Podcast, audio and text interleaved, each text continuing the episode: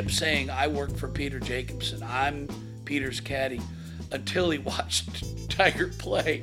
And after two or three weeks, when Tiger went like fifth, third, win, that was when he said, Peter, uh, Tiger's offered me the job. I think I should take the job, but I'm only going with your with your approval. And my wife Jan grabbed the phone and she said, Mike, you're fired. You're fired. You no longer work for Peter, which obviously was a way of saying you got to go to work for Tiger. Hello, this is Alan Shipnuck back for another podcast for the Knockdown. Our guest today is Peter Jacobsen, one of the most varied men in golf. He owns an event management company that puts on tournaments. He's a TV broadcaster. He's the driving force behind the greatest golf band of all time, Jake Trout and the Flounders. Still an active competitor on the Champions Tour, winner of seven PGA Tour events, but really one of golf's great storytellers. And I wanted to have Peter on at this moment in time because he served as an ambassador for the just concluded Arnold Palmer Invitational. And uh, I thought he'd have some insight about that tournament and plenty of other things. So, Peter, thank you so much for being here. Thank you. Thanks for having me on this world famous podcast Wow, you hosted by you. You flatter me, but I appreciate it. So the Arnold Palmer Invitational just happened. Um, I know you've always been close to Arnie. Give me, give me your best Arnold Palmer story. Well, my best Arnold Palmer story has to be the time I played with Arnold in the tournament, his last tournament. He missed the cut, but I made the cut. We actually had uh, Jay Haas and I played with Arnold at Bay Hill at the Arnold Palmer Invitational and went through all the emotions of Arnold playing his last time. I made the cut on Saturday. I shot like a terrible score, like a 78 or an 80 or some crazy number. So I was off on my own on Sunday as a as a single. Yeah, And nobody likes to play by themselves. I don't care where you are. it's the walk of shame. it's the walk of shame, especially at a tour event. So I was at a party at Arnold's house on Saturday night, and he was giving me a hard time about playing lousy. He said, "Hey, you play good with me, and you go out there and you play lousy without me." So I said to him, "Look, I got to play alone at 7:45 in the morning. I don't want to play alone. I've never done that. Never been a single. Do you have a committee member or a somebody that's been on your staff for a lot of years that you'd like to play with me?" Uh, I, I said, I don't care if they're a 20 or a 30 or a 10, doesn't matter. I just want to have somebody to play with. He said, let me think about it. So I went over and had a, had a drink, came back, and he said, how about my grandson, Sam? I said, Sam Saunders? Because I knew Amy and Roy and the whole family. And I knew Sam was a 13 year old budding golfer, pretty good player. yeah, So I said, absolutely. So the next morning, 7.30, 7.45, we get out there. There's 300 people on the tee. And I know they're not there for me. and I look up there on the tee, and there's Arnold and there's Sam, and they're ready to go. So I walk up, all prepared. Mike Cowan's caddying for me, Fluff's caddying for me, and we uh, we tee off. And they said, "Who do you want to go first? I said, "Let let let Sam go first. so he got a huge ovation. He mashed one over the corner that I didn't think I could hit past him. I hit a pretty good one, and I literally got it about two feet past him. That was it. So that was my indication that Sam was going to be a good player. But the really cool part of the story was when we walked off the first hole, we looked behind us, and there was Arnold in a cart following right down the middle of the fairway behind us. He he did that for 18 holes. He watched us play 18 holes. Sam, his grandson, and I, and that is such a great memory in my mind from Bay Hill. And to think back at that time when Sam was just a kid, just starting the game, it was it's a great memory. that's really cool. What do you think he shot that day? Sam, Yeah. I know what he shot. He shot 75. What did you shoot? 69. and I'm glad I beat the kid because he was 13 or 14. Uh, but I do remember because Arnold was keeping our card. And every time Sam would beat me on a hole, Arnold would go, ah ha ha. I'd say, of course, it's in the genes. You've probably never grinded so hard. No, I, I never have grinded so hard because Sam was a heck of a player when he was that age, and he's obviously on the tour now, and he's a he's a great player, but he's a he's a better person. Sam Saunders is a wonderful young man.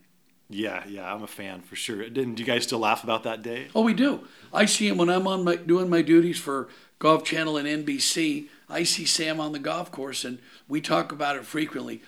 Uh, most recently, we talk about his his grandfather all the time because every time I see him, it reminds me of Arnold, and we and we talk a lot about it. You got to the tour in 1977, and you know Arnold was in his late 40s, but he could still play. I mean, like in 1975, he won twice on the European Tour, top 10 at the U.S. Open. So he, I mean, he wasn't winning tournaments, but he was still a factor. And what what was it like just to see Arnie Palmer out on the range or whatever? Well, it was he was larger than life. It, for him to, for you to walk up on the range as, a, as a, in 1977 when I was a 22 or 23 year old rookie to walk on the range and put your golf balls down next to a Palmer, Trevino, Nicklaus player was overwhelming. And I was I was always drawn to Arnold because he he was always he'd always smile at the young kids.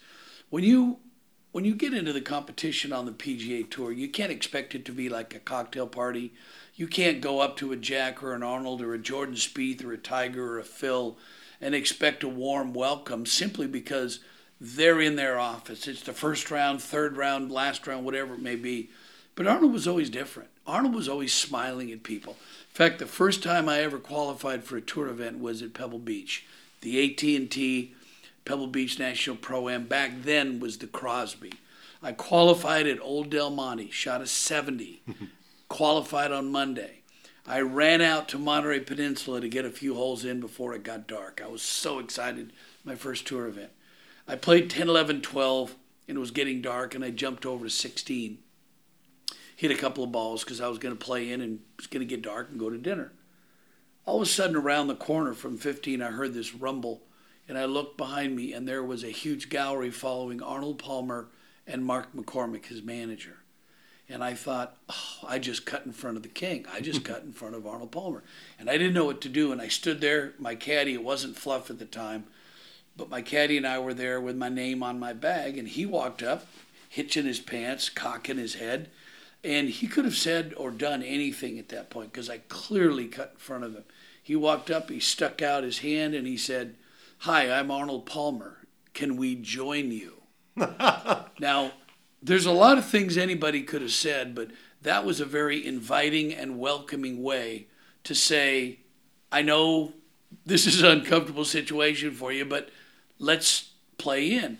And that overwhelmed me. We played 16 on 17. He turned to me and he handed me a sleeve of the new Arnold Palmer golf balls, which I wish I still had. He said, I'm getting into the vent- uh, a new venture of making golf balls. He gave me a sleeve and he said, Tell me what you think. And I'm thinking, oh, oh what was cool about that was that meant that I was going to have a second conversation with him at some point when he said, Tell me what you think. We played three holes. He and Mark shook my hand. Arnold said, Really enjoyed meeting you. Thanks for letting us play with you. Good luck to you. And he walked off. And it was one of those moments that I feel like it was yesterday because it was so impactful. Because growing up, I was a huge Arnold fan. I was a huge Jack fan. I was a huge tour fan, uh, golf fan.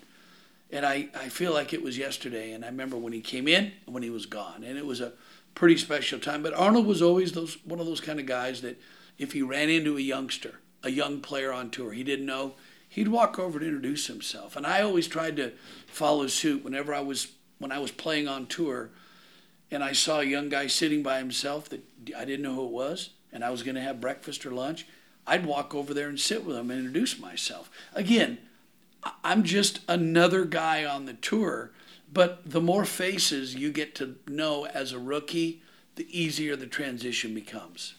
What'd you think of the golf balls? I can't honestly remember. I, I, I, I, probably hit them in the ocean. Who knows what I did on accident? Probably hit snap hooks off 18. uh, I mean, I remember you once telling me that you thought the the clam bake was the most important event on tour because of the relationships you could build, and um, so I'm, I'm and that, that sense of giving back to the game and and pushing things forward in a certain way. So I have to ask you, what, did you think of, of the top players who skipped Bay Hill this year? Well, let me go back to what you said. I still believe the AT&T is the most important tournament we have on the PGA Tour because if you look at our schedule of 40 some odd tournaments, where else can we play with the CEOs and the executive VPs that make the decision to write the check to sponsor each one of these events? Those guys all play at AT&T. And that's why we should have the strongest field of the year should be at the AT&T as a thank you to those CEOs that sponsor our tour and promote our game. So I really get frustrated when I see great players skip Pebble Beach. So having said that, it was difficult at the Arnold Palmer Invitational last week seeing the great players and some of the best names in the game skip the tournament I felt that what a great time to show respect and pay tribute to Arnold by playing in his tournament. So, I, but that's me. I'm very close to Arnold in this situation because we're, even though we're 20 years, I'm 20 years younger than he is, I still felt his impact in the game. I do give a lot of the younger players a, a bit of a break because a lot of them have never either met Arnold, have never played with him, have never experienced the joy or the or the the the, the importance of being with him in an exhibition or a tournament round or at a dinner or in a fundraiser. I get that. But the most important thing that we did last week was we focused on who was there, not who wasn't there, because I think that would do a, a disservice to those that were there to focus on those that weren't there. Uh, and, and it was a great event, no question about the, the, the, celebration for the week. The honoring of Arnold Palmer was, uh, was, was at the right uh, pitch level, and I think it all came off beautifully. You've always had kind of a big picture view of the game, and uh, I know you're involved in many initiatives promoting tournaments, um, any number of different things. So I have to ask you, have you made more money on the golf course or from your, your golden tee revenue? That's a good question. I definitely made more money playing golf, but the Golden Tee venture was was fantastic. How did that even happen? I had this group out of uh, Chicago come to me in Portland, Oregon. I was living in Portland in the early '90s. A group called Incredible Technologies that still owns and manages the game, and I still do things with them they came to me and said they had this idea for a stand up parlor golf game. Would I be interested? And of course I was. I, I think being a tour player, puts you in a position where you have lots of opportunities to do many things. And I've never turned those opportunities down. My, my father always said, Look, you're going to have opportunities come your way. Don't close the door. Take a look at them, analyze them, critically analyze them, and decide if they're good for you or not. And I thought this was going to be something that would be really fun, first of all. I had no idea it was going to be as popular as it right. as it has become. It seems kind of like a silly idea. Oh yeah, stand up golf game, sure, whatever. And, and, they said, "Would you do voiceovers?" So the original voiceovers was uh, Pat Summerall and I. Hi everybody, I'm Pat Summerall. Welcome to Golden Tee. Joining me, Peter Jacobsen. and then I would do these stupid comments if somebody hit a bad shot. I can't tell you the number of times people, when I was playing the tour, would yell at me, Yeah, Peter, you idiot. Thanks for the comments on Golden Tee. But now it's Jim Nantz and I. Yeah. In fact, I'm going in a couple of weeks to go do another four hour uh, voiceover session to where I read the lines that go on the new game. But it's it, it's really been fun and and uh, it's something that I get to talk to the gallery about, other than maybe me shanking the ball in the water. What's your favorite Golden Tee put down? the one I hear the most is um, when a guy hits it in the lake, and I would say, "How about a little scotch with that water?"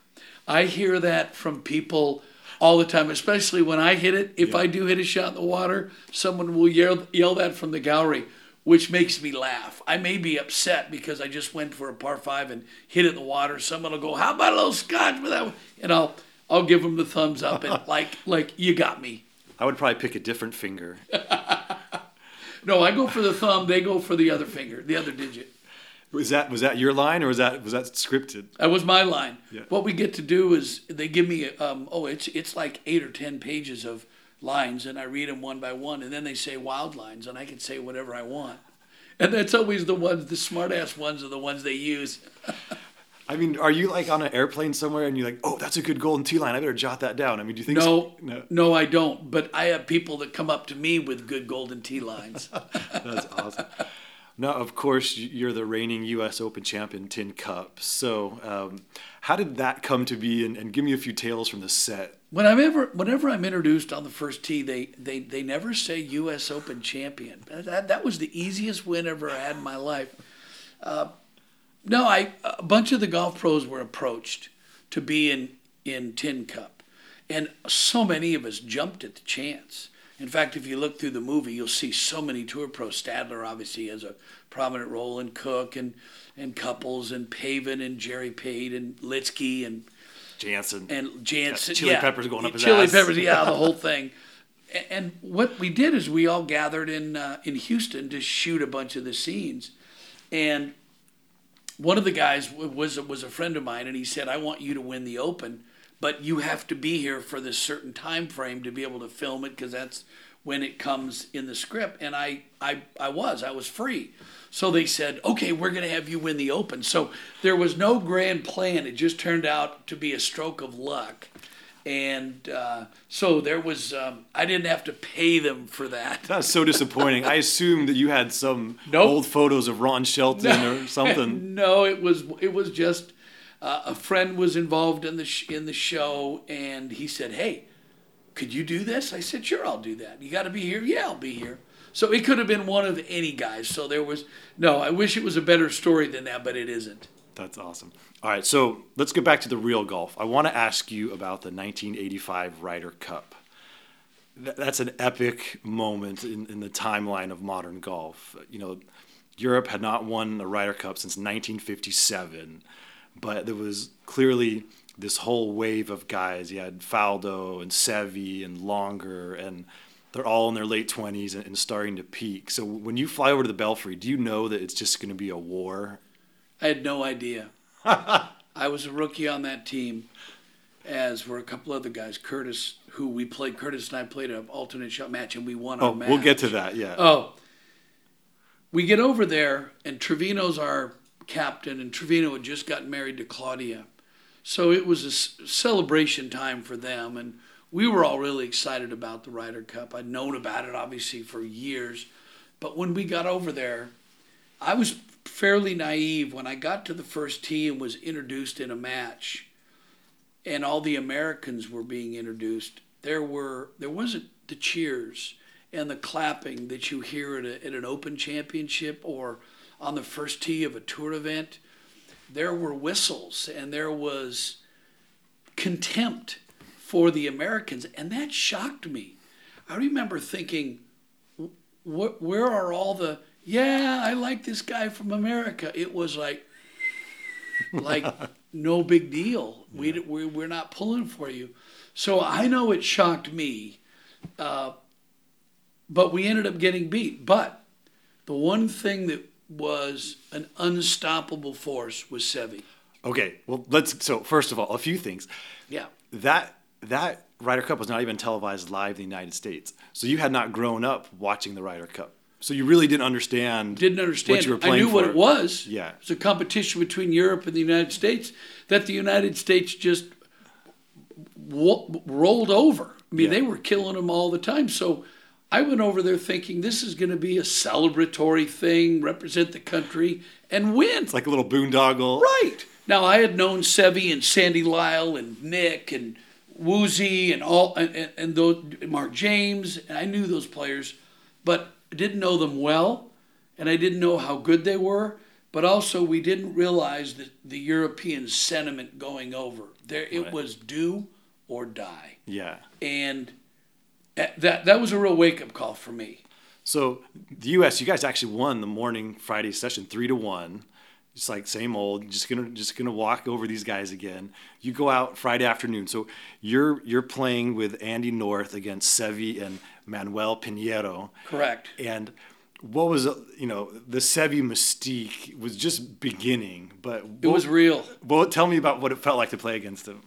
Seve would look at you across the tee and there was a look in his eyes like, let me tell you, I am not going to lose to you. I am not going to lose to the Americans. I don't care who you are. You could be John Wayne, you could be Superman, you could. It does on Clint Eastwood. It does not matter.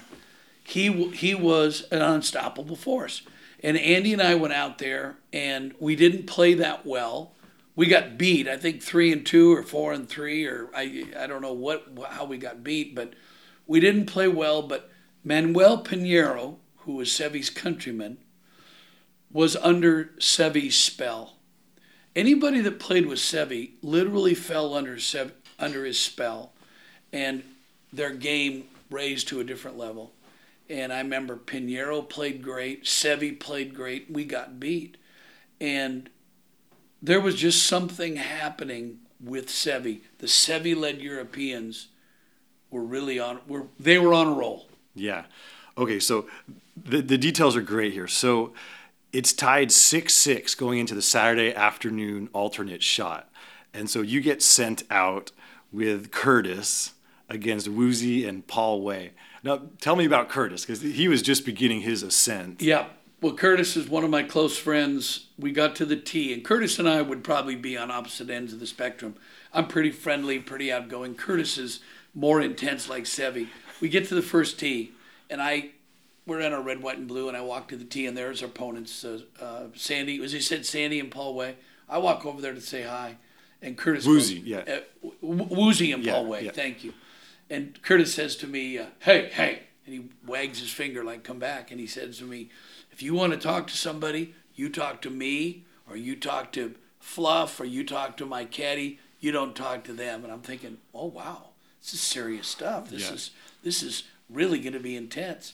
So I said, okay. Well, we went out alternate shot and we we smoked them. Yeah. We, we four and two. Four and two or something. Yeah. We didn't make a bogey, and we got done.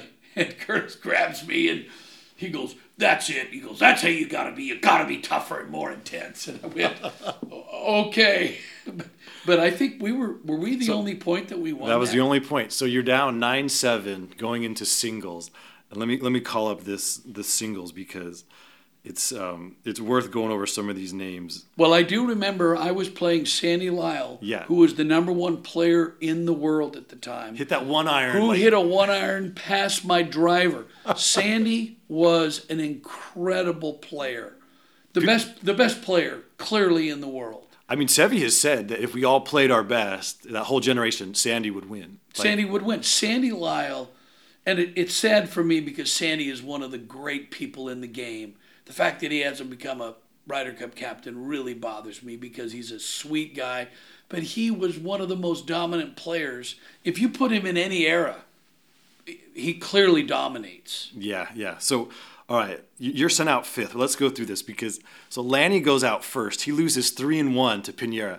I mean, Lanny Wadkins, the biggest badass of all time. But again, I, I will say this till the day I die. Manuel Piñero, Seve's countryman, was was caught up in the the Seve phenomenon and raised his game. Okay, fine. So Stadler, he beats he beats Woosnam two and one. So you guys are still in this. You're only down two points. Match three, Ray Floyd, Raymundo loses to Paul Way. That another one of those things Come where in the Ryder Cup, when things start going one way or another, it's like it's like a tree, someone felling a tree in the forest. You can't stop it and you could just feel the momentum starting to shift. So, so what is your pucker factor? You're out there in the fifth match. You can see the guys in front of you are struggling. I mean, how does that feel? Well, you know that it's going to fall to you. And I remember thinking to myself, all right, I got the number one player in the world, clearly the best player in this in this group. If these guys can beat Seve, sorry, if they can beat Raymond and Lanny, I can beat Sandy. Well, it didn't happen. right. So so Tom Kite have Seve. So now so you're in match five. I mean, the Ryder Cup is teetering on the brink here. So as you're getting down, you lose, wind up losing three and two. So as you're playing like the 15th, 16th holes, how, how empty do you feel knowing that you're going to lose and you're probably going to lose the Ryder Cup? I think I was. I think I birdied nine to go one down, and then I believe Sandy made a long putt on 11 and then he chipped in on 12. So I went three down, and I remember it just tore the heart out of me. But I fought. But when you're three down with six to play, turning that around is is a tall task against one of the best players in the world. But you're right.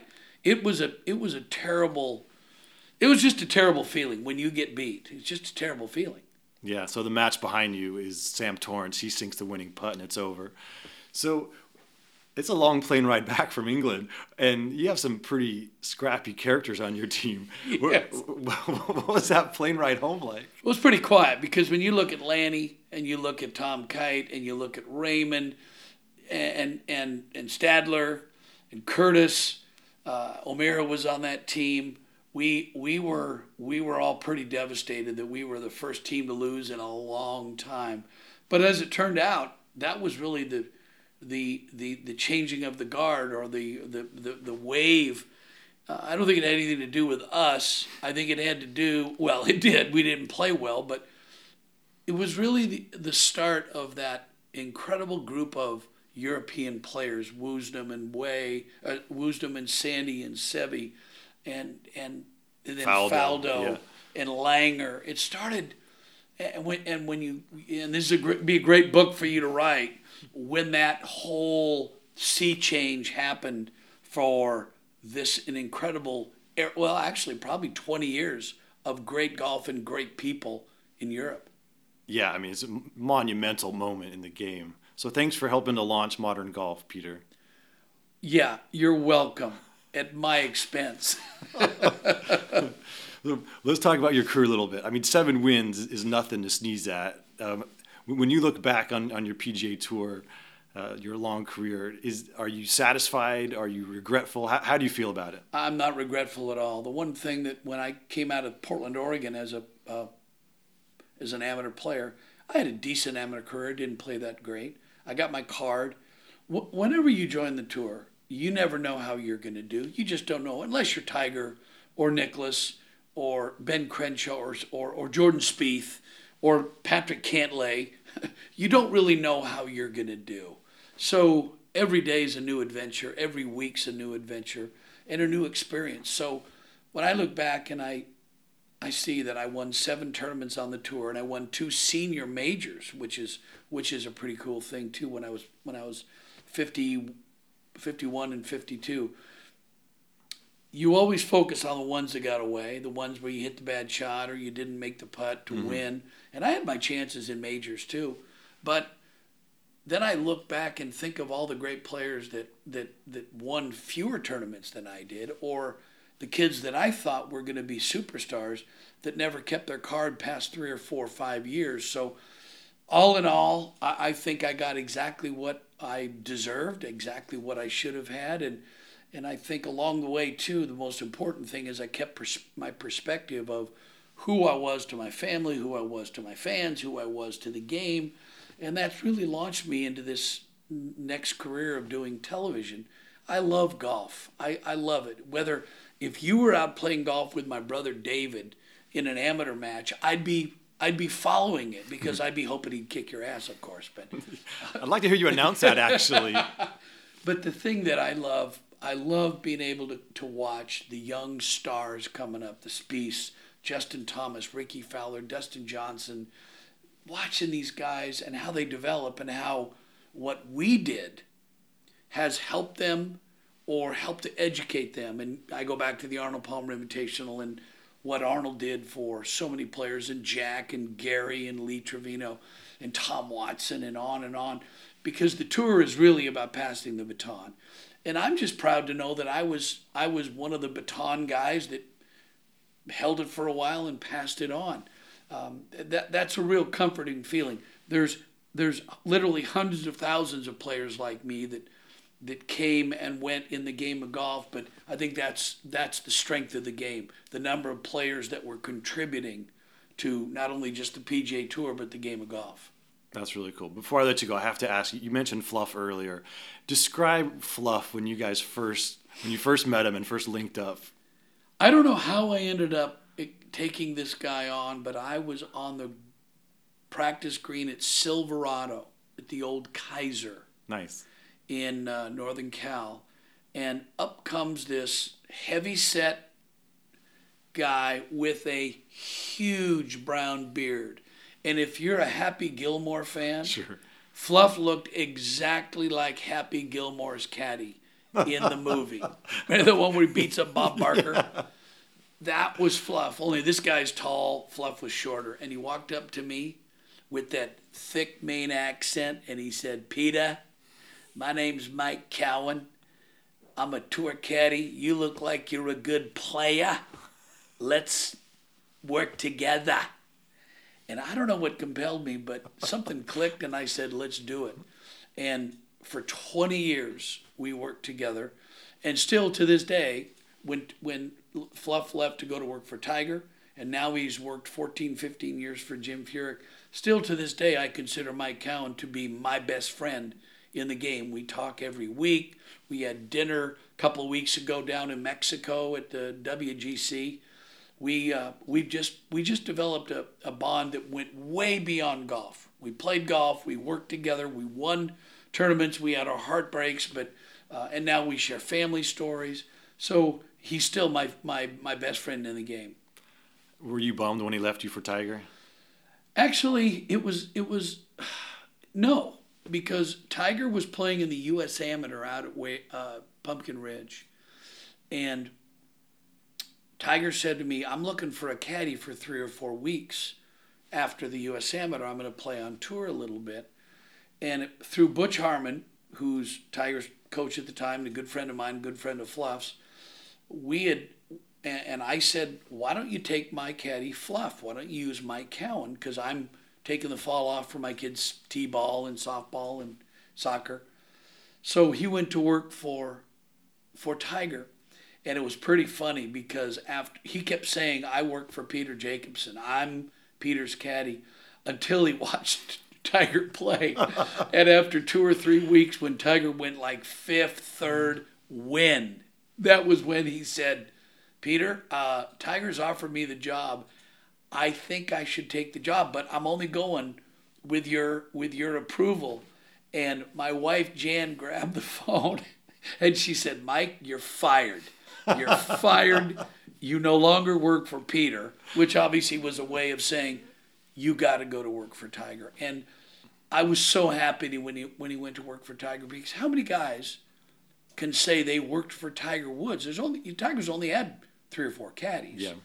And Mike was a part of Tiger winning the Masters in record fashion. It's huge. It's huge. And we, we still talk about it to this day. We talk about how much fun it was.